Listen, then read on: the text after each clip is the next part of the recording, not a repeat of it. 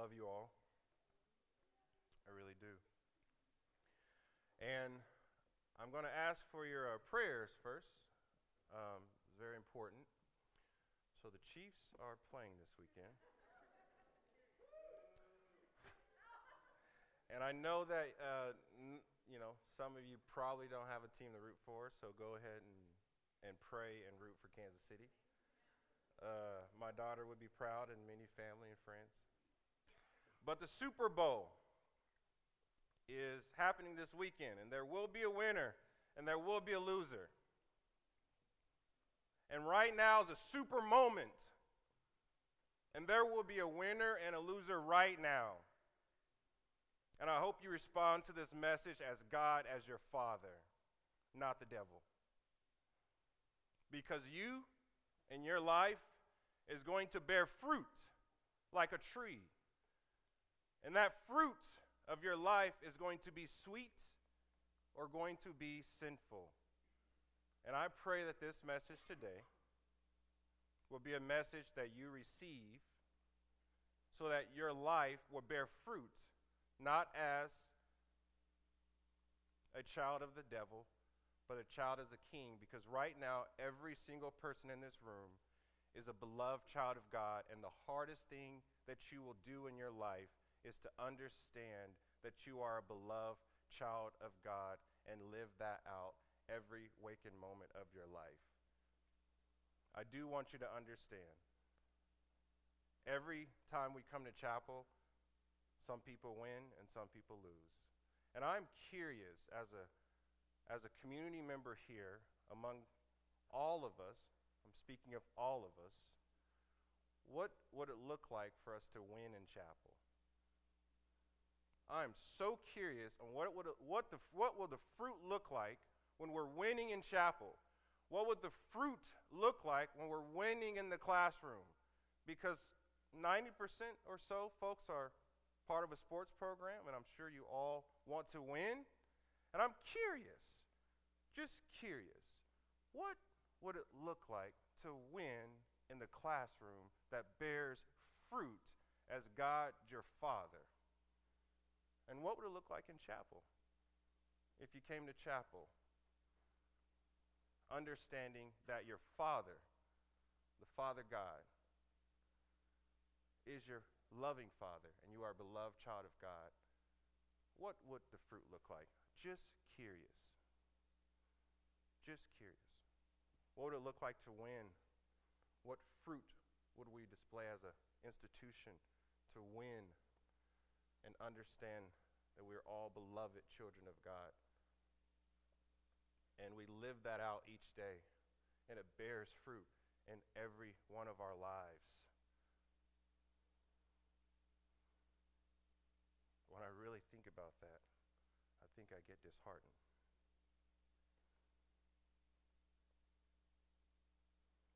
Have we focused on the wrong winning? It's a curious question that I ask myself. Now, don't get me wrong. Went to a Bible college. Went to Manhattan Christian College. Have a Bible degree. Been a Bible college student and had more challenges than you could possibly imagine as a Bible college student. But God got a hold of me. So I am convinced. I am convinced that something amazing can happen here. Now, at the Super Bowl, we will have a large crowd of people. And the book of Mark is about crowds of people and how they responded to Jesus. And when Pastor Zach said the theme was Who Cares? I kind of struggled with that a little bit. And so every morning when I went to the Word in prayer, I said, God, speak to me. And through the book of Mark, which we'll go to this passage, but I want to give you some context first. The book of Mark is a beautiful message about Jesus being the Son of God. And crowds had to respond to that. And I'm curious what would be your attitude and your response to these messages. Jesus is here, Jesus is coming. What would be your response to that? Or who cares? Jesus is here and Jesus is coming. I wonder if we went to the Super Bowl and said, Jesus is here and Jesus is coming, I wonder how they would respond. Get out of here. We want Patrick Mahomes. What about you? What about you right now? Jesus is here and Jesus is coming. What's your attitude about that?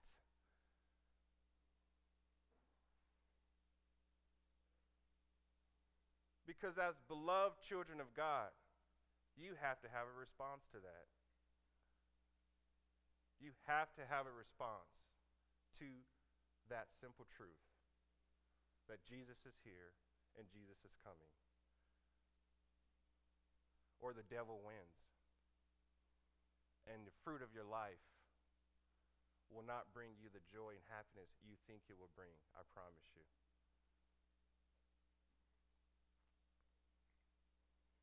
So let's look at this scripture. Mark 6, verses 1 through 6. And there's two points I want to make. I have it till 11:30, right? I'm just kidding. he went away from there and came to his hometown, and his disciples followed him.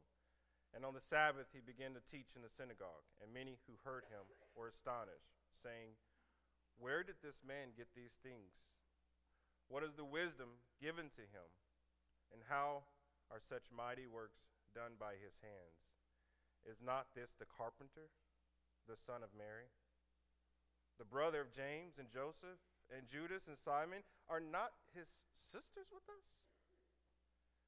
And they took offense at him. And Jesus said to them, A prophet is not without honor except in his hometown and among his relatives and in his own household. And he could do no mighty work there, except that he laid hands on a few sick people and healed them. And he marveled because of their unbelief. And he went about among the villages teaching.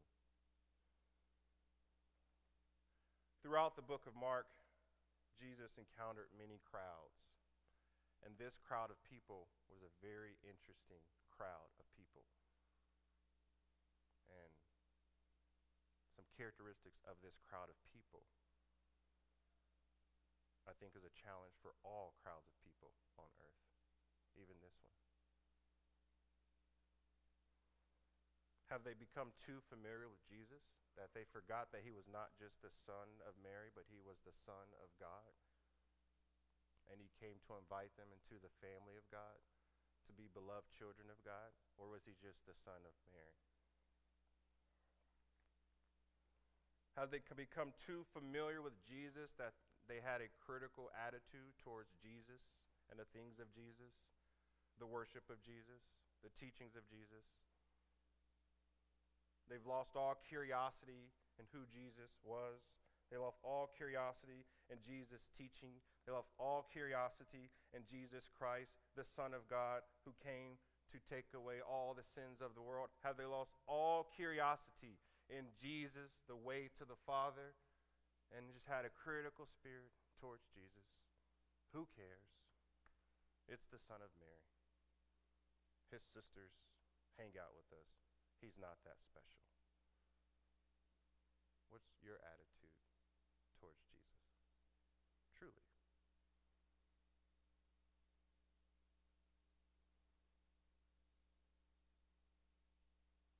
Are you offended by his teachings?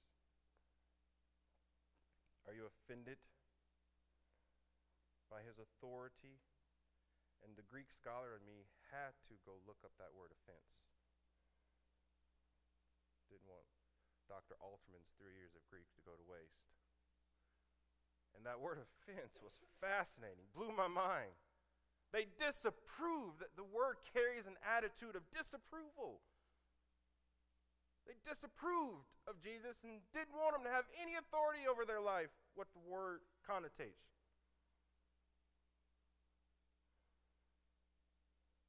And sometimes, even for myself, I have to say, Father, give me a spirit of curiosity. Give me a spirit of curiosity because sometimes the spirit of criticism can easily come up.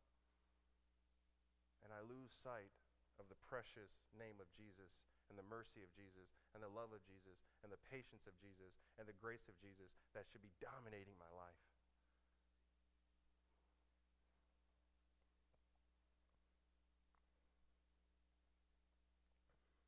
Who cares about this Jesus? He's just the brother of Joseph. It's not anything special. And if you study Nazareth, Nazareth was his hometown. And we don't have time, but it said, Is this not the carpenter? Which showed that Jesus lived among the people as a carpenter, an ordinary man, before he went out on his ministry, which shows again and again and again the humility of Jesus.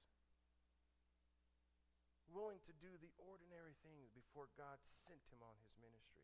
God sent him on his way while he went on his ministry, he came back to his hometown. I wonder if he thought he would get a better reception. I wonder if Jesus would come back to this and say, Oh, there's a Christian college. Oh, there's a Christian college. I'm going to go on to that Christian college and speak my word to them. They're Central Christian College. Surely they're going to hear what I have to say. I am the Son of God.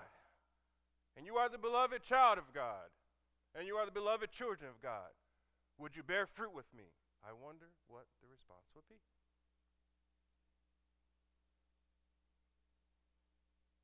too familiar with Jesus?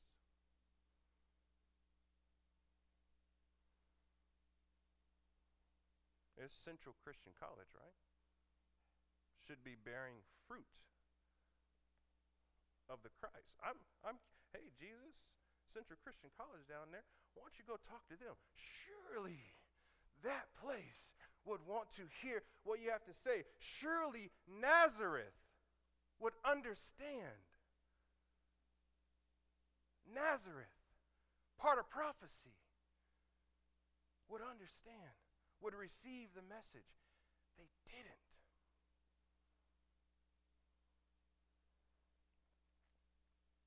Is this making sense?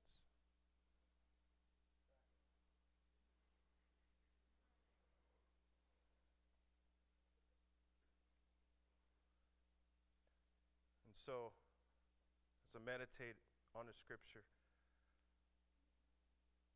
what could have had their attention? As I have said in many of my classes, what you give attention to grows. What you give attention to, energy flows. Why give so much attention to the things of this world as the beloved children of God? Why give so much attention that you miss out on the marvelous teachings of Jesus, the marvelous name of Jesus, the great gift of Jesus, the great love of God. What could have had their attention that Jesus couldn't do great things there? Amazing things there like he did throughout the book of Mark.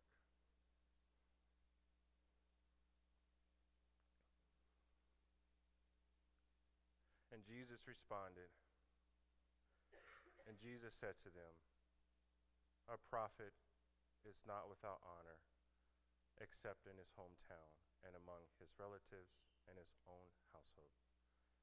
And he can do no mighty work there. I want us all to truly digest that sentence. Where there's criticism, where there's gossip, where there's fruit of the devil, Jesus can't do mighty work there.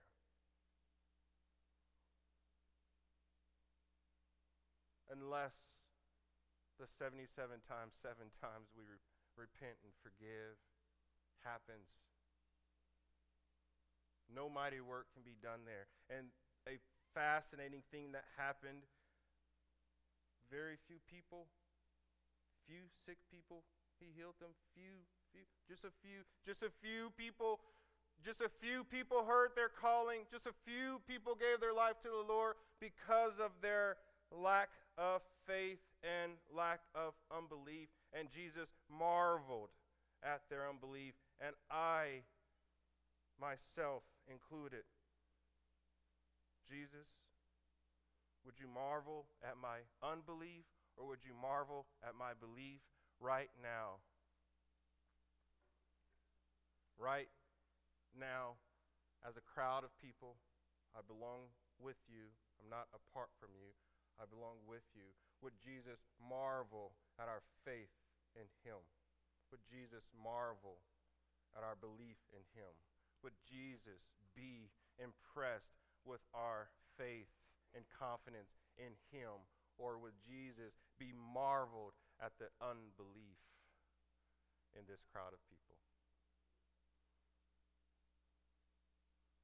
Just something to think about. And this message is for myself just as much as it is for you. We are in this together.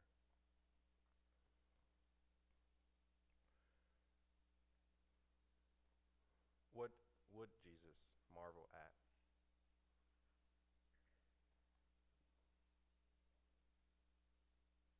Something to think about. What would he be amazed about? How are we, as a crowd of people, responding to Jesus? And he went about among the villages teaching. Jesus had to go.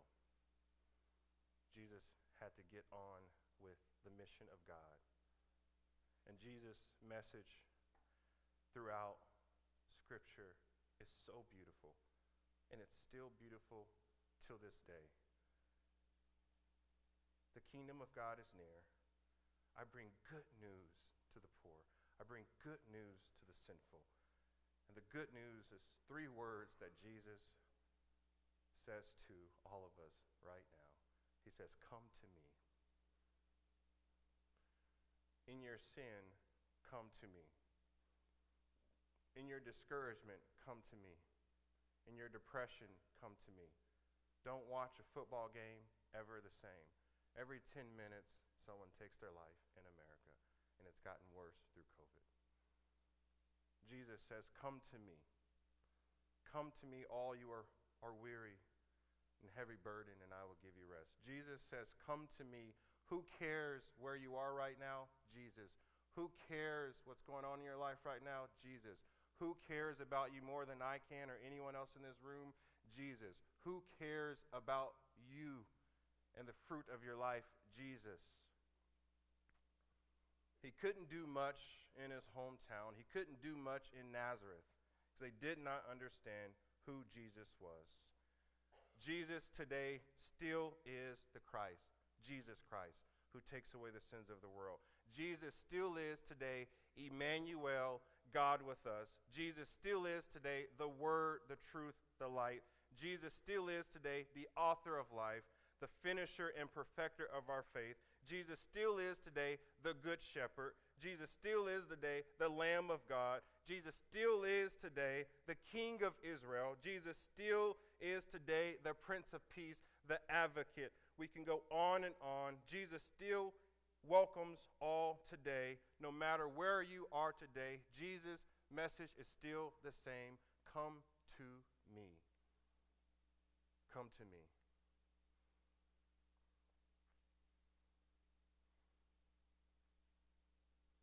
And those who belong to Jesus, I ask that you pray that we have one that will come to today because heaven rejoices when even one comes to Jesus. There's a challenge for all of us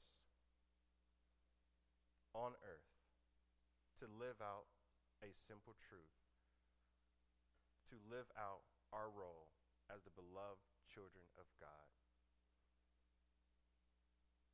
to live out our faith in Jesus Christ, the Son of God and the fruit of your life will be evident to all.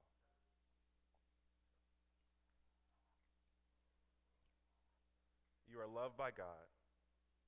There's nothing you can do in the human spirit. I know all you came to chapel under the power of the human spirit. Some of you listened to this message under the power of the Holy Spirit. But in your human goodness, in your human spirit, you can't be good enough to get to the Father. You can only get to the Father through Jesus Christ, the Son of God. Your human spirit will fail you. Your human spirit will fail you. You will not be able to, to get over sin. You will be, not be able to get over people hurting you. You will not be able to get over anything in life unless the Holy Spirit invites you into the family of God and give you strength. Your human spirit will fail you every day of your life. Your human spirit is not strong. You cannot live a life for God in the human spirit.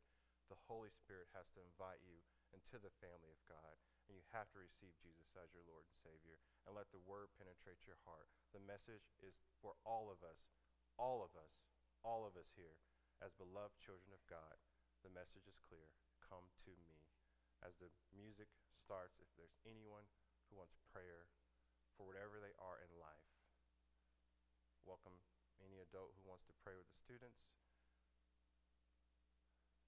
But this passage was heavy on my heart, and I pray that it landed on good soil. And I pray that we would continue to bear fruit as children who belong to God, as beloved sons and daughters of God because I know how difficult it is to live life each day as a beloved child of God and to know that He loves me and that Jesus Christ, the Son of God, has paved a way for me to the Father. Father, we thank you for this day. And Father, you know all of our hearts and all of our minds and where we are today. Father, you know where we are as an institution. I pray, Father, for harmony among everyone coaches, staff, administration. Father, I pray for harmony among the students. I pray, Father God, that we will win in the classroom. We will win in chapel. We will win on campus, that this campus will bear fruit as you, as our Father. This campus will bear fruit as beloved children of God. Father, in the name of your Son and the power your Spirit. May you draw us all closer to you this hour, this minute, to be a pleasing aroma. Testing. Our hardest challenge in life is to live out the great truth that we are beloved children of God. Even those who've walked with Jesus for a long time still need to come to him. Each day, the same words are true for me. I have to come to Jesus each day after I've sinned and fall short of the glory, I come to Jesus and ask for his mercy and grace. Living out the faith is hard. If you need any encouragement, there's many people who want to help you do that. But there's no surprise that you're here. God knows you would be here today, and he wants you to hear this truth. You belong to him.